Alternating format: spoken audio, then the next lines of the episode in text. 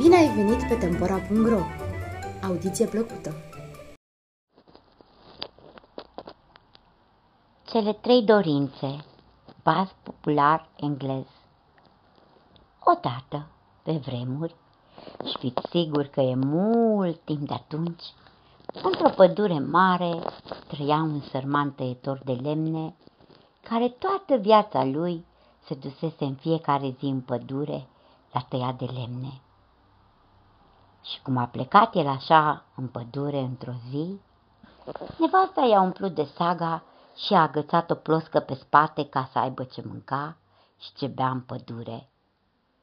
Însemnase un uriaș stejar bătrân care, credea el, va fi un izvor nesecat de scândură. Când ajunse lângă stejar, luă toporul în mână și roti odată în jurul capului, ca și cum ar fi vrut să doboare copacul dintr-o singură lovitură.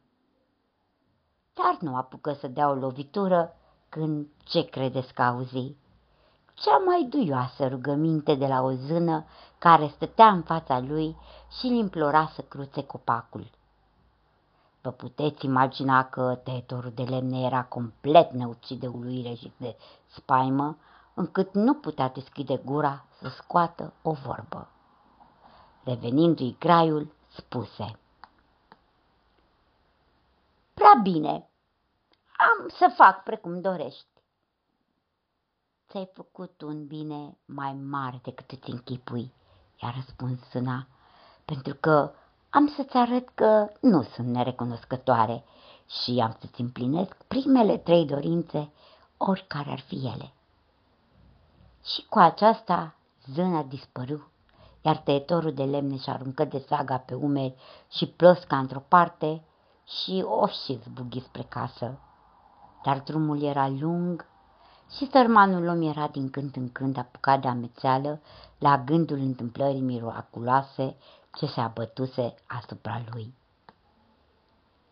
Când a ajuns acasă, în neghiobia lui, nu mai avea decât dorința de a se așeza și de a se odihni. O fi fost și ăsta vreun vicleșug de-al zânei, dar cine te poate lămuri? Ei, și cum s-a așezat tăietorul la focul strălucitor de batră, l-a și apucat o foame de lup, deși mai era timp destul până la cină. N-ai nimic de mâncare, femeie?" a întrebat-o el pe nevastă sa. Nu, n-am nicio firimitură. Până am să încropesc ceva, o să mai treacă câteva ceasuri, îi răspunse ea. Vai, foame mie, s-a văitat tăietorul de lemne. Tare aș mai avea chef să văd o porție bună de caltaboș în fața mea. Nici nu a apucat să termine de spus vorbele acestea, când zdrângănind boca-boca, ce altceva credeți că a coborât pe coș, drept pe vatră, decât cel mai arătos caltaboș pe care și-l poate dori cineva. Dacă tăietorul rămase cu gura căscată și se holbea la caltaboș, nu e de mirare. Aflați însă că gura nevestisii era de trei ori mai căscată și ochii de trei ori mai bulbucați. ce e asta, bărbate?" mai reușia să îngaime. De-abia atunci veni în minte tăietorului întâmplarea din acea dimineață și pe data a spus povestea de la cap la coadă, în timp ce nevasta se întuneca din ce în ce mai mult la față.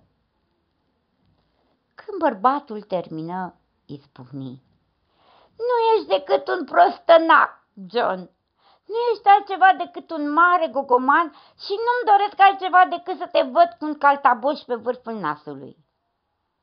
Și cât ai zice pește, bietul om se trezi cu un nas lung în capătul căruia se lăfăia un caltaboș lung, cât o zi de post.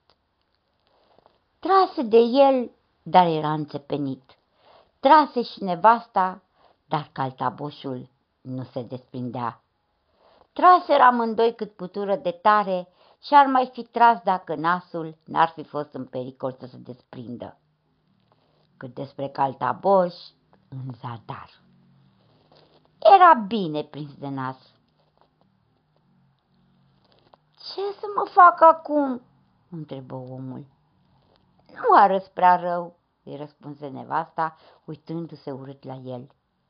Atunci tăietorul și-a dat seama că dacă are o dorință, trebuie neapărat să o spună cât se poate de repede. Dorea să vadă caltaboșul desprins de nas. Și așa se trezi bietul om cu caltaboșul pe un de pe masă. Și dacă tăietorul și nevasta lui nu s-au plimbat cu o caleașcă aurită și nici nu s-au îmbrăcat în mătasări și satin, cel puțin s-au ales cu un caltaboș pe cinste. Un caltaboș pe care orice om și-ar fi dorit să-l aibă la cină.